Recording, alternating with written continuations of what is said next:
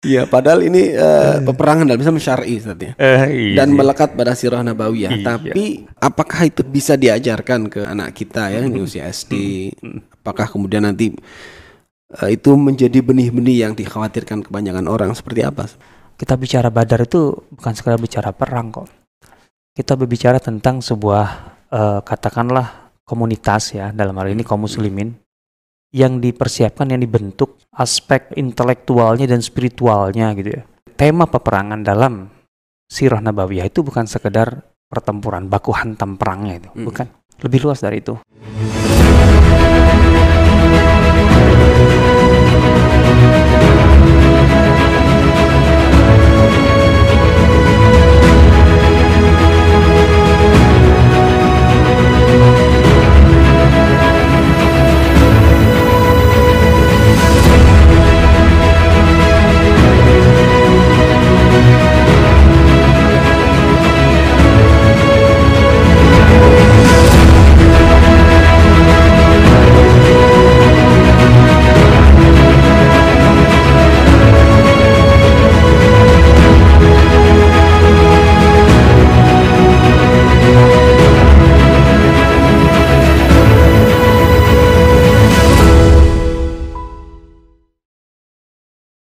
Assalamualaikum warahmatullahi wabarakatuh. Alhamdulillah wassalatu wassalamu ala Rasulillah wa ala alihi wa mawalah la haula wala quwata illa billah.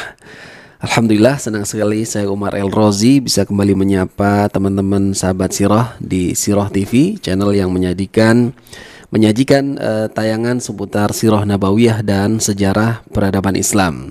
Jangan lupa untuk menyimak video-video kami yang lainnya sekaligus juga share bagikan seluas-luasnya agar semakin banyak orang yang terpapar sirah, semakin eh, akrab dengan kisah dari Rasulullah Sallallahu Alaihi Wasallam sehingga akan semakin besar kecintaan kita juga. Dengan itu semoga kita semua dikaruniai kelak berkumpul dengan Rasulullah dan para sahabatnya. Amin. Oke, di kesempatan kali ini kita akan kembali belajar eh, tentang mungkin ini sebagian orang menganggapnya isu yang sensitif ya, karena tentang peperangan. Kalau dalam istilah sirah disebutin maghazi. Ini juga sebagai eh, materi lanjutan ya dari podcast sebelumnya. Yang sebelumnya belum menyimak boleh cek dulu ya video kami tentang bagaimana pandangan eh, eh, sirah nabawiyah tentang peperangan praktek sekaligus juga pemahamannya karena itu juga merupakan isu yang saat itu menjadi isu yang eh, akan dihilangkan dari bagian mata pelajaran. Lalu bahkan di kesempatan kali ini kita akan belajar bagaimana eh, peperangan dalam sirah nabawiyah itu bisa diajarkan bahkan kepada eh, siswa di usia dini mungkin ya.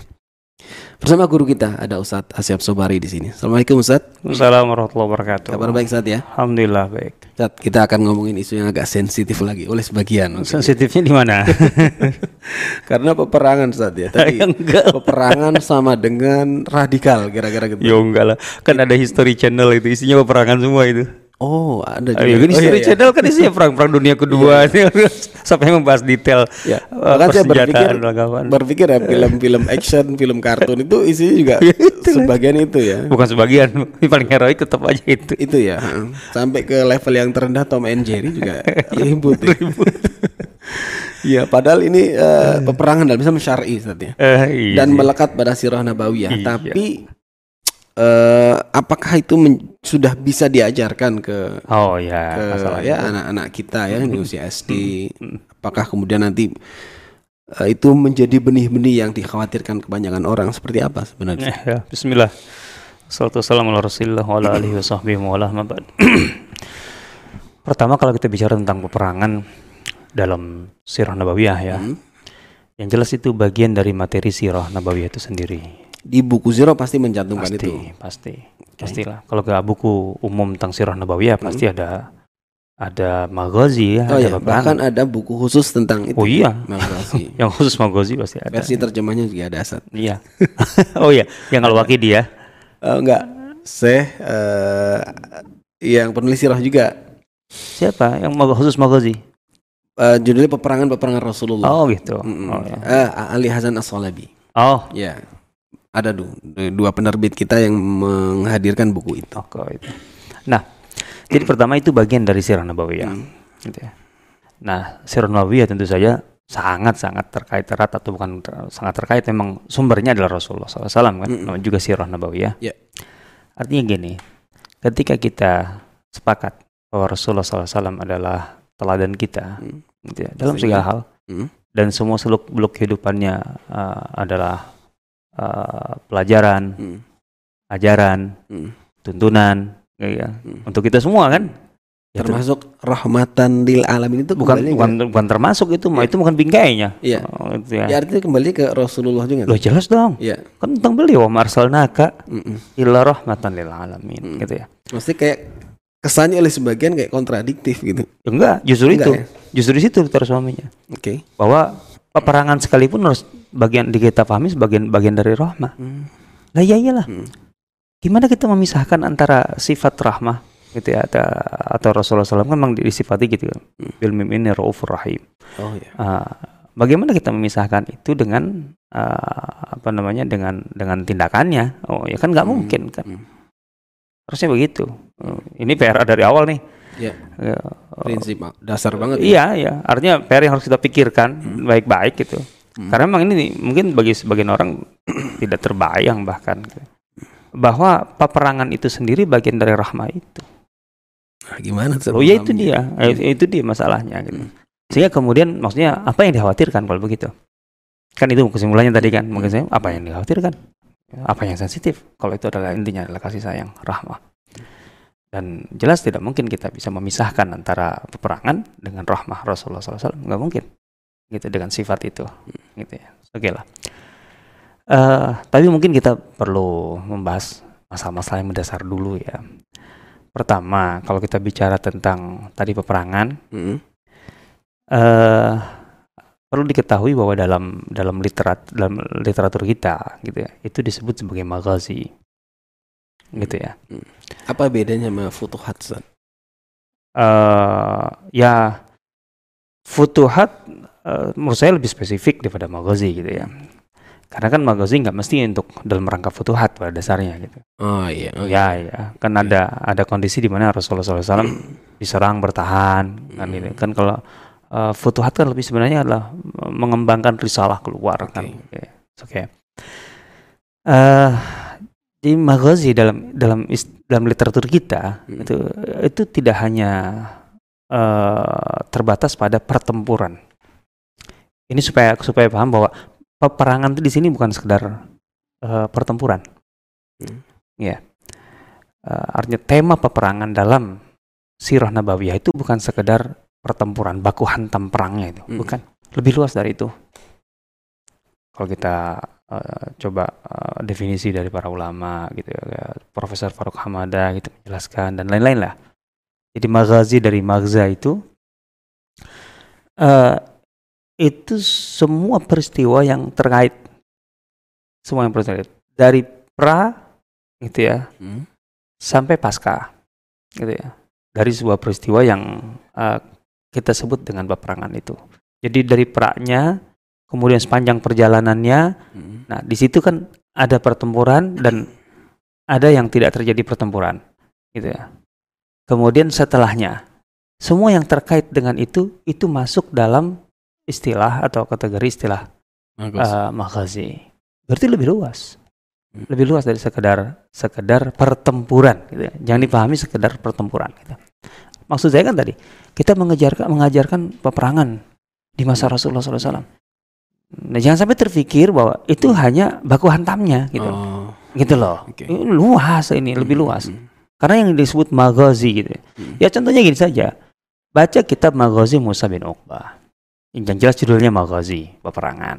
Kalau diterjemahkan Indonesia kan peperangan mau tidak mau, Hmm. gitu ya.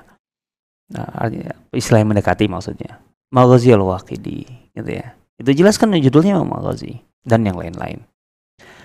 Artinya kalau kita baca Maghazi Musa bin Uqbah atau Maghazi al-Waqidi, emang sih tentang baku hantam saja? Enggak. Banyak, banyak sekali. Banyak yang terkait itu. Yang bahkan ya kita baca aja sebagai semua aktivitas biasa kelihatannya. Cuman terkait Hmm. dengan satu peristiwa perang. Hmm. Itulah. Ah, Tentu kita belum masuk ke contoh ya. Iya. Nanti aja contohnya nanti belakangan lah. Artinya di sana pasti ada eh, strategi, leadership gitu. Oh itu dia makanya, Iya. gitu ya. Bagaimana Rasulullah SAW eh, mengkomunikasikan sebuah isu?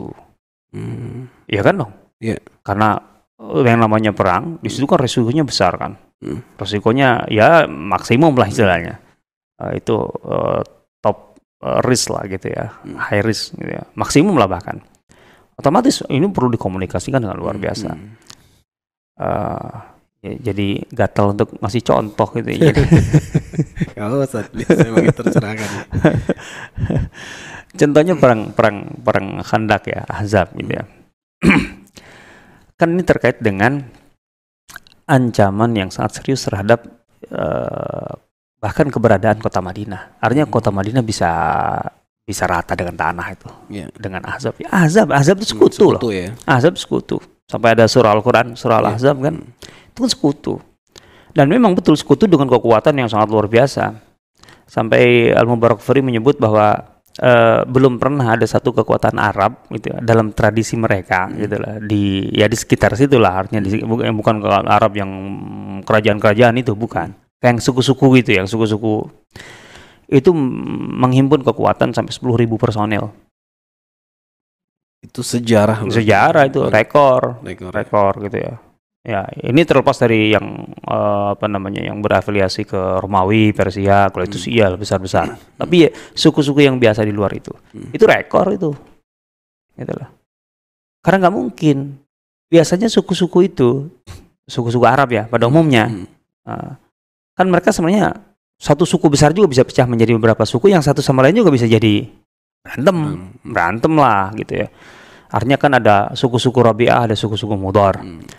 Nah di eh, ya Quraisy itu kan bagian Mudar kan. Tapi di Mudar sendiri kan juga pecah. Kais Island itu kan emang kapan dengan Kinanah ke Akur? Kan perang melulu. itu sama-sama Mudar gitu kan. Ah, dan seterusnya seterusnya lah gitu. Nah, sehingga kemudian mereka tuh jadi kecil kecil kecil kecil gitu. Sehingga kalau punya kekuatan seribu tentara, personel aja itu sudah nggak besar. Sampai ada istilah layu gelabu alfun min qillah. Oh, iya. Jadi kalau sudah seribu, bagi kami cukup untuk memenangkan perang apa pun. Wah, sampai bahasanya ada kayak gitu. Jadi merasa besar lah yuk kelabun.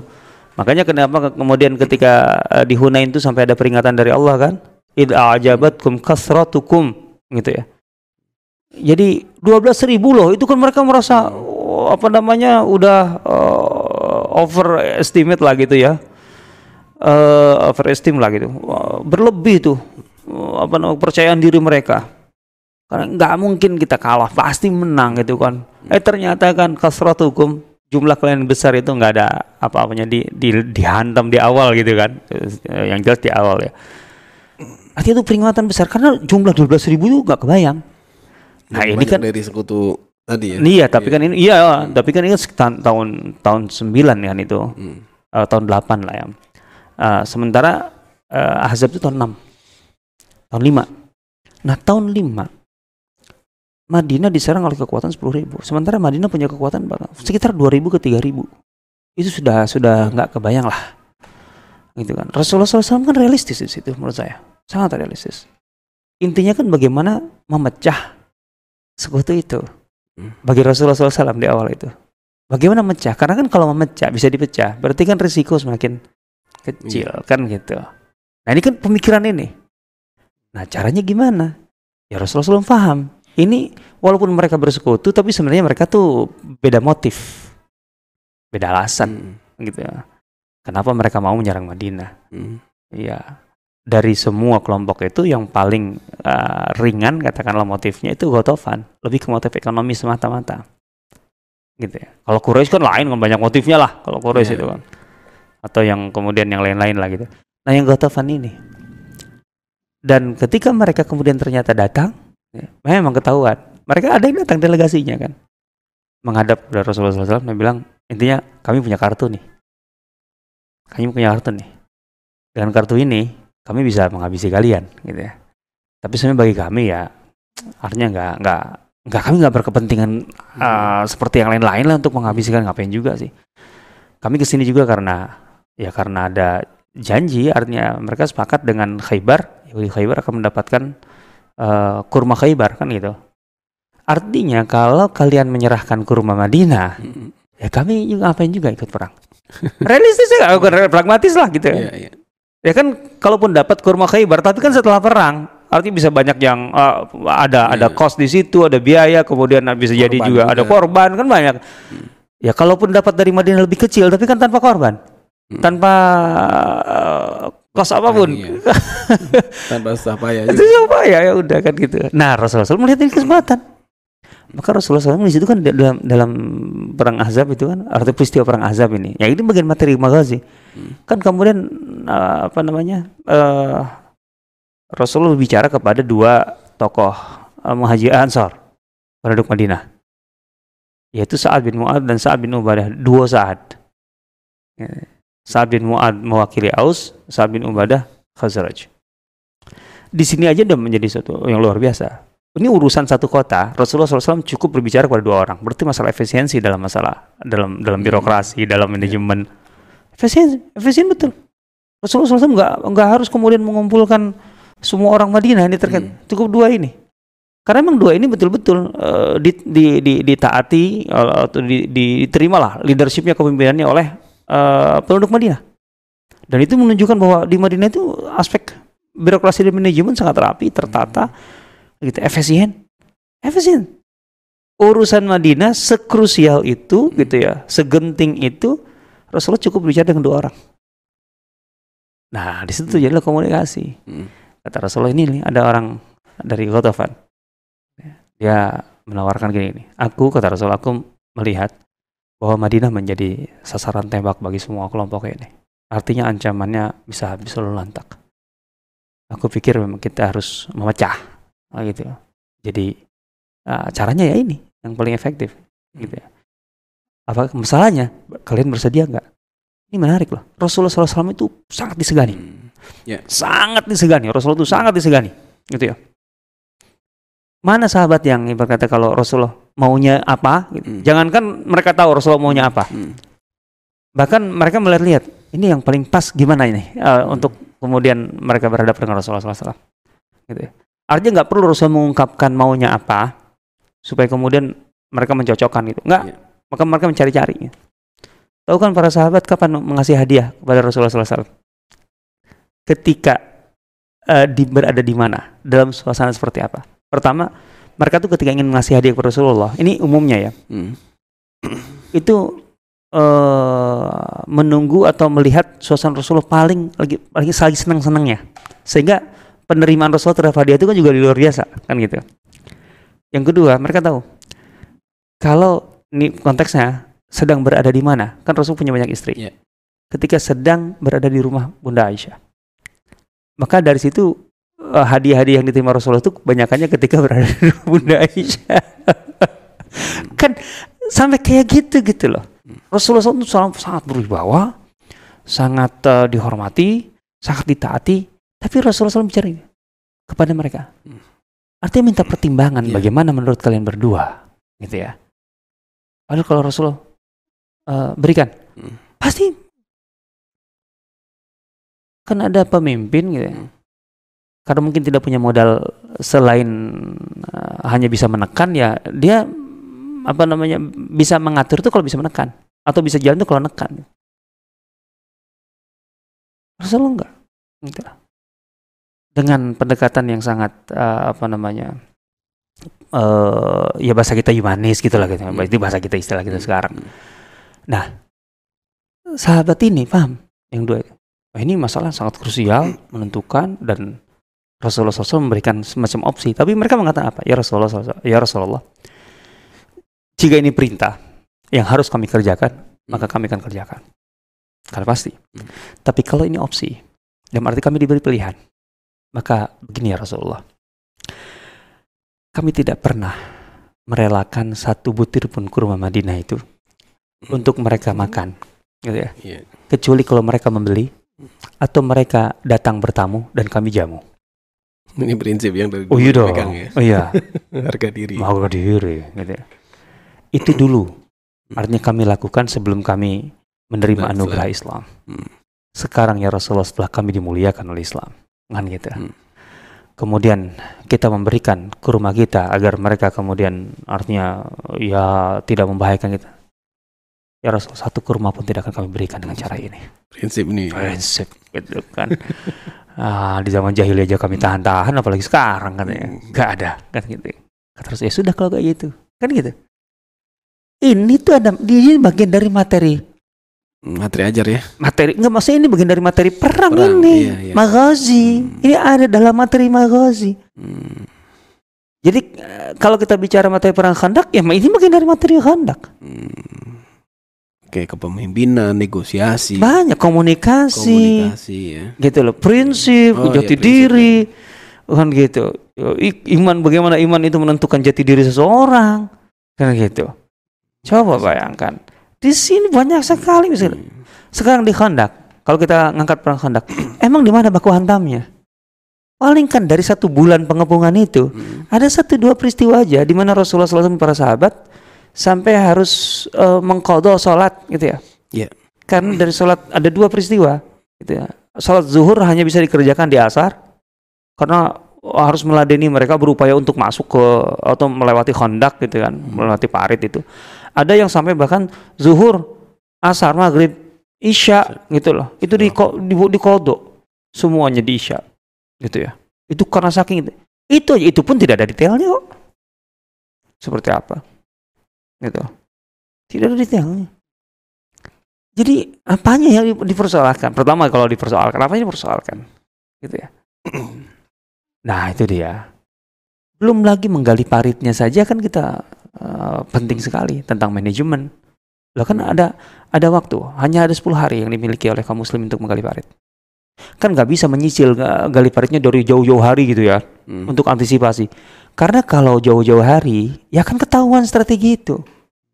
Akan diantisipasi oleh lawan. Iya. Kenapa kemudian mereka sulit masuk atau melewati Khandak? Karena mereka begitu datang baru tahu, loh kok yang kami hadapi parit gitu loh. Lah kalau dari awal-awal sudah digali paritnya, eh, ya otomatis lah mereka persiapan lah membawa alat-alat untuk bisa nyebrang kan. gitu. Gara-gara itu mereka ini apa namanya eh, kaget kan, Hmm. dikagetkan dengan itu gitu. Makanya hanya ada waktu 10 hari. Bagaimana dalam 10 hari bisa menggali 6 km? Gitu. Hmm. Bagaimana caranya? Di sini ada masalah manajemen, di sini masalah efe- efe- eh, efisiensi, ada masalah macam-macam lah, gitu loh. Dan itu dalam keadaan sulit, ada tiga hari eh, kaum muslimin diperkirakan tidak atau sulit makan, bahas macam-macam. Ini bagian materi perang Khandaq loh ya.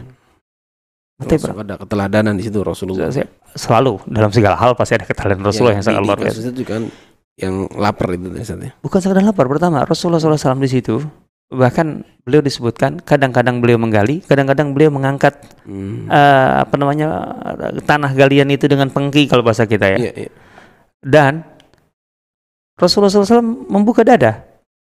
Artinya all out betul sampai buka dada. Hmm. Karena di situ kita dapat eh, riwayat bahwa eh, sahabat sampai men- eh, menjelaskan memberikan gambaran tentang dada Rasul dan bulu-bulunya yang terkena debu-debu.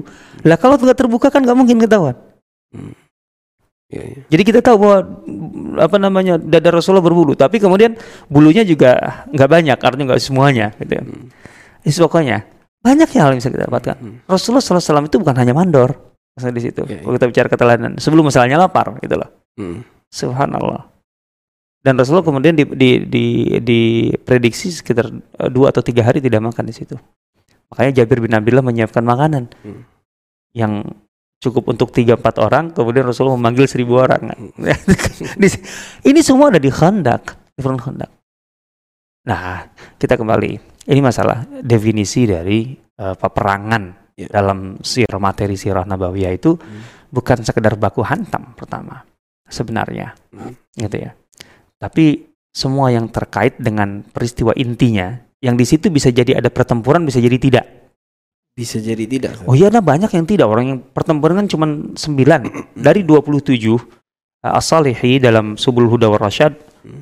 uh, mengungkapkan beberapa pendapat, tapi kebanyakan ulama-ulama sirah, Hmm.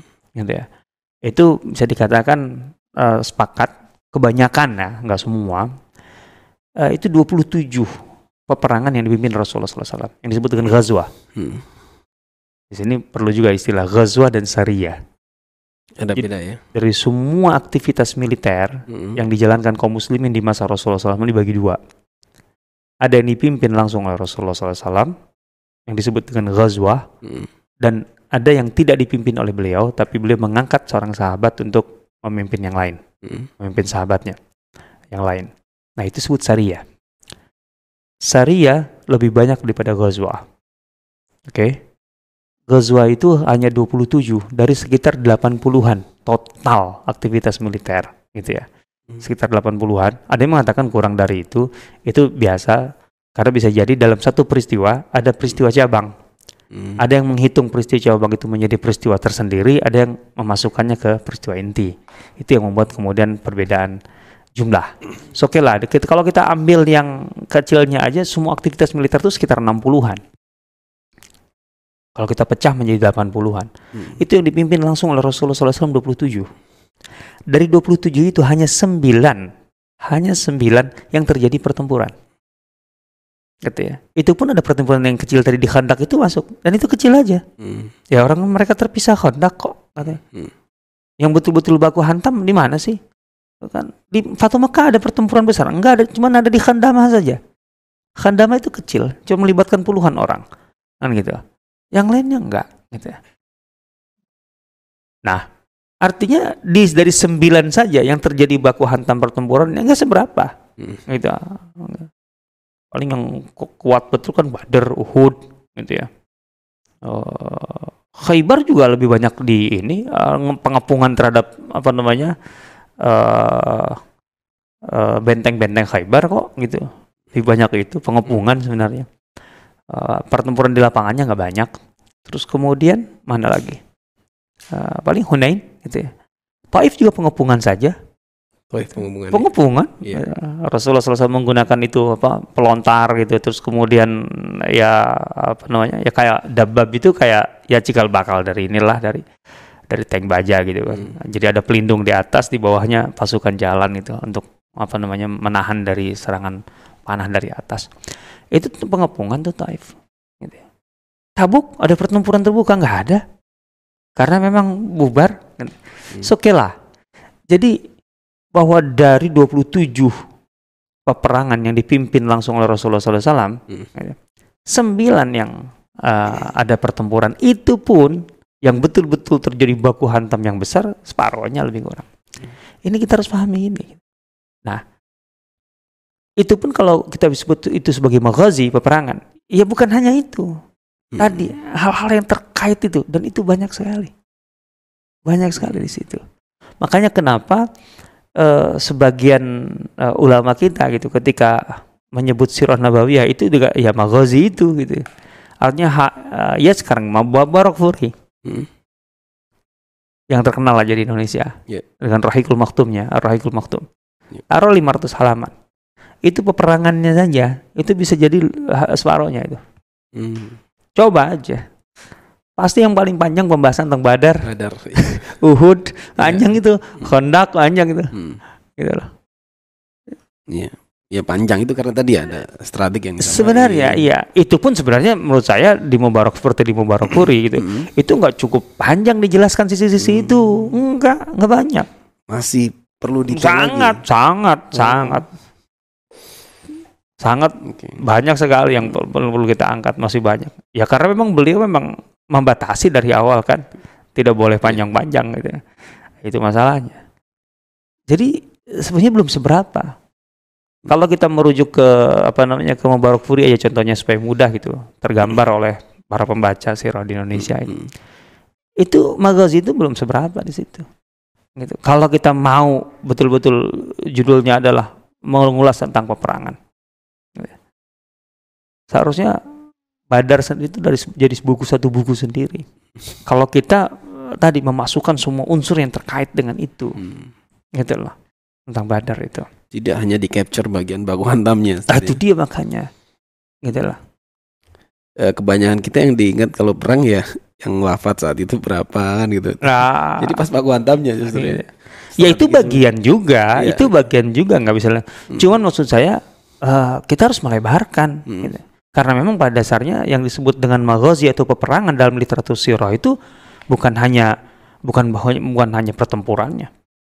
Bukan hanya uh, apa kejadian-kejadian di lapangan ketika baku hantam itu, tapi semua yang terkait. Itu maksud saya gitu loh. Jadi uh, dari sini para guru gitu ya uh, ya pengajar lah secara umum ya apa pun itu uh, profesi profesinya gitu ya dari orang tua pendongeng menurut saya harus memberikan harus bisa memberikan apa namanya uh, uh, talil lah artinya apa namanya menjelaskan sebab akibat dan sebagainya dari peristiwa itu atau hikmah-hikmah terkait dengan itu gitu ya kita bicara badar itu bukan sekadar bicara perang kok.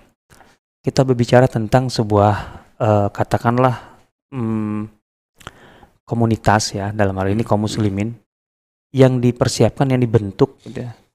Uh, aspek uh, intelektualnya dan spiritualnya gitu ya. Sebelum uh, masalah kita bicara masalah kemampuan tempurnya gitu ya. Bahwa itu sangat-sangat penting dalam menentukan kemenangan di Badar berbanding terbalik dengan Quraisy. Quraisy itu kan yang datang memang semuanya adalah uh, dipersiapkan untuk tempur, ya. untuk tempur. Yeah. Semuanya, semua halnya disiapkan hmm. untuk tempur. Karena memang Abu Sufyan hmm. dalam suratnya itu kan meminta agar membackup melindungi. Hmm. Melindungi dari uh, apa namanya sergapan gitu ya. Yang itu tentunya dengan kekuatan uh, tempur gitu Bayangkan, kekuatan tempur Quraisy itu sudah terbangun, tersistem sangat lama, sangat tua. Lah iya iyalah, setua usia Quraisy lah istilahnya kan hmm. di Mekah kan. Ya, artinya sudah ada sudah ada Ainnah, Ainnah itu uh, apa namanya? pemimpin pasukan elit. Dalam hal ini Bani Makhzum yang dipimpin oleh Abu Jahal. Sudah pemimpin elit gitu. Ada koman uh, ada komandan atau koman uh, ya istilahnya uh, komando umumnya di tangan uh, Bani Abdi Syams. Di situ ada uh, Utbah bin Rabi'ah kan gitu. Kemudian ya dan seterusnya seterusnya. Artinya udah udah terbentuk. Sementara kan kaum muslimin dari muhajirin dan ansar waktu itu. Yeah. dari dua kelompok yang baru ketemu gitu loh baru terbentuk gitu. Baru terbentuk dan itu baru satu tahun setengah lebih dikit gitu ya itu pun lebih banyak ansar daripada muhajirin komposisinya muhajirin itu nggak nggak uh, dari 300 sekian belas orang itu hanya hmm. sekitar 70 muhajirin. Gak separuhnya ya bahkan. Gak, bukan sekitar separuh. Dua per tiga, satu per tiganya juga nggak yeah. nggak nyampe. Kurang dari satu per tiga, uh, bayangkan. Yeah. Jadi bagaimana uh, Rasulullah SAW bisa memenangkan perang Badal dalam kondisi ini dengan komposisi ini gitu? Hmm. Kan dari lihat dari awal kelihatan Eh, kalau kita bisa bisa apa namanya menempatkan dua kubu ini ber, eh, berdampingan untuk kita analisa gitu. Rasulullah SAW menjelang perang Badar itu itu betul-betul uh, berhasil untuk menyatukan ya, artinya ke, ke kesolidan gitu, soliditas. Hmm. Hmm. Itu kan dengan pertemuan itu yang kemudian Abu Bakar berbicara, Umar berbicara, kemudian uh, Mikdad berbicara. Yeah kemudian ditutup oleh Sa'ad bin Mu'ad kan? Hmm. Sa'ad bin Mu'ad bicara untuk mewakili Ansor semuanya. Itu terbangun soliditas di situ. Kan bagaimanapun ada masalah. Uh, kan Al-Quran juga mengangkat uh, bahwa uh, il antum bil udwati dunya uh, kemudian uh, warrak basbala minkum. Uh, uh, idukum uh, apa ihda ta'ifataini annahalakum gitu dan seterusnya bagaimana kan bagaimana bagaimanapun ekspektasi pasukan, ah, bukan pasukan di sini. Pada dasarnya kan bukan dibentuk untuk tempur. Yeah. Ekspektasi kaum muslimin itu kan adalah mendapatkan uh, apa? Kafilah dagang Abu Sufyan. Abu Sufyan. Ekspektasinya itu, gitu loh. Nggak terbayang kalau kau harus menghadapi uh, pasukan tempur. Hmm. Ini kan masalah bagaimanapun. Ketika tiba-tiba harus ada perubahan, gitu. Hmm, yeah. uh, dan perubahannya terlalu ekstrim gitu loh menghadapi pasukan siap tempur yang jumlahnya tiga kali lipat. Itu selain serangan fisik, serangan mental tuh. Jelas dari awal kan begitu memang masalahnya kan. Sekarang. Ya. Tapi kan Allah kemudian menangkan, meneguhkan gitu. Hmm. Dan itu tidak lepas dari apa yang dilakukan Rasulullah SAW untuk yeah. kemudian tadi membangun soliditas. Kan idhi uh, uh, apa amanat nuas itu kan benar ngantuk sampai tertidur, kemudian turun hujan. Hmm itu kan memberikan ketenangan dan seterusnya. Karena memang ada masalah dari situ, gitu loh, ada persoalan. Tapi diatasi semua. Kalau kita tadi apa namanya uh, bandingkan, sementara pasukan Quraisy Hmm. sampai ke Badar itu dengan pecah, Hmm. pecah, pecah. Ya. Bani, Zuh- Bani Zuhra sudah sudah keluar dari dari pasukan, pulang ke Mekah. Peduli amat dengan Abu Jahal yang teriak-teriak. Bani Zuhra nggak ada yang ikut Bani Zuhra. Dia dia, dia hadir, Hmm. tapi begitu kemudian dapat informasi bahwa Abu Sufyan lolos, kan misi sudah Hmm. terselesaikan kan? Karena memang misinya itu membackup, Hmm. melindungi. Bani Zuhra itu satu kelompok pulang. Kan Abu Jahal yang lanjut, Hmm. Yang lain ragu. Dalam arti badasan ya kok lanjut. Nah Bani Zuhra peduli amat pulang. Ini harus kita baca di potret, potret loh. Pecah betul mereka. Hmm. Sampai titik mau tempur mereka masih pecah kok. Ya. Antara Utbah bin Rabi'ah dengan Abu Jahal. Ini kan bisa kita ba- ini badar aja kita baca ini sebenarnya. Ya, ya. Nah, ini penting. Bagaimana satu satu eh, eh, kelompok gitu baru dibentuk itu kemudian bisa begitu solid. Apa sih apa unsur-unsur yang bisa membangun kesolidan itu kan? Hmm. Itu kan yang harus di, harus di- kita kejar dong. Iya. Apanya nih? Katalisatornya apa nih? Kan gitu. Eh, inti perekatnya apa? Benang merahnya apa? Sementara Quraisy yang begitu apa namanya punya sejarah yang begitu tua, kok bisa pecah? Masalahnya apa? Kan gitu. Ya. Maka dari dari sini dulu eh, titik awalnya kita apa namanya kita bahas tentang kemenangan di Badar itu. Sebelum kemudian mm, sampai di belum lagi kita baca apa namanya ketika di sudah di di apa penguasaan lapangan Hmm. gitu ya. Kemudian apa namanya Rasulullah SAW menyiapkan istilahnya tenda komando Aris itu. Kemudian eh, apa namanya Rasulullah menyampaikan eh, pidato-pidato eh, eh, menjelang perangnya, Hmm. doanya. Wah, itu kan luar biasa itu sebelum perangnya. Dahsyat betul di situ banyak hal sekali yang bisa kita gali. Artinya justru PR-nya kembali ke pengajar tadi ya. Betul. Untuk belum diajarkan bagaimana peristiwa perang itu, Ah. ya ada bekal yang harus dia punya tuh. Salah satunya tadi hal-hal yang terkait Betul. bahkan sebelum dan setelahnya. Ustaz, ya. Betul. Dan sampai setelahnya jelas. Hmm. Karena efek dari Badar itu apa? Kenapa? Gini saja, bagaimana kita bisa menjelaskan eh artinya berdasarkan fakta lapangannya dari aspek sejarahnya gitu. Ketika Al-Qur'an atau Allah menyebut perang Badar itu sebagai Yaumul Furqan, Hmm. Pembeda ya. pembeda. Titik pembeda. Apa yang membedakan kaum muslimin gitu ya, sebelum dan setelah eh, perang Badar saat berhadapan dengan atau di Madinah, di lingkungan Madinahnya. Bagaimana reaksi Yahudi terhadap kaum muslimin terka- eh, terka- terkait kemenangan mereka di perang Badar? Bagaimana reaksi orang-orang Arab yang masih musyrik sampai kemudian kita tahu bahwa munculnya fenomena munafikun kan gitu. ya. Kemudian dan lain-lain. Itu kan gara-gara ini, gara-gara Badar. Gitulah.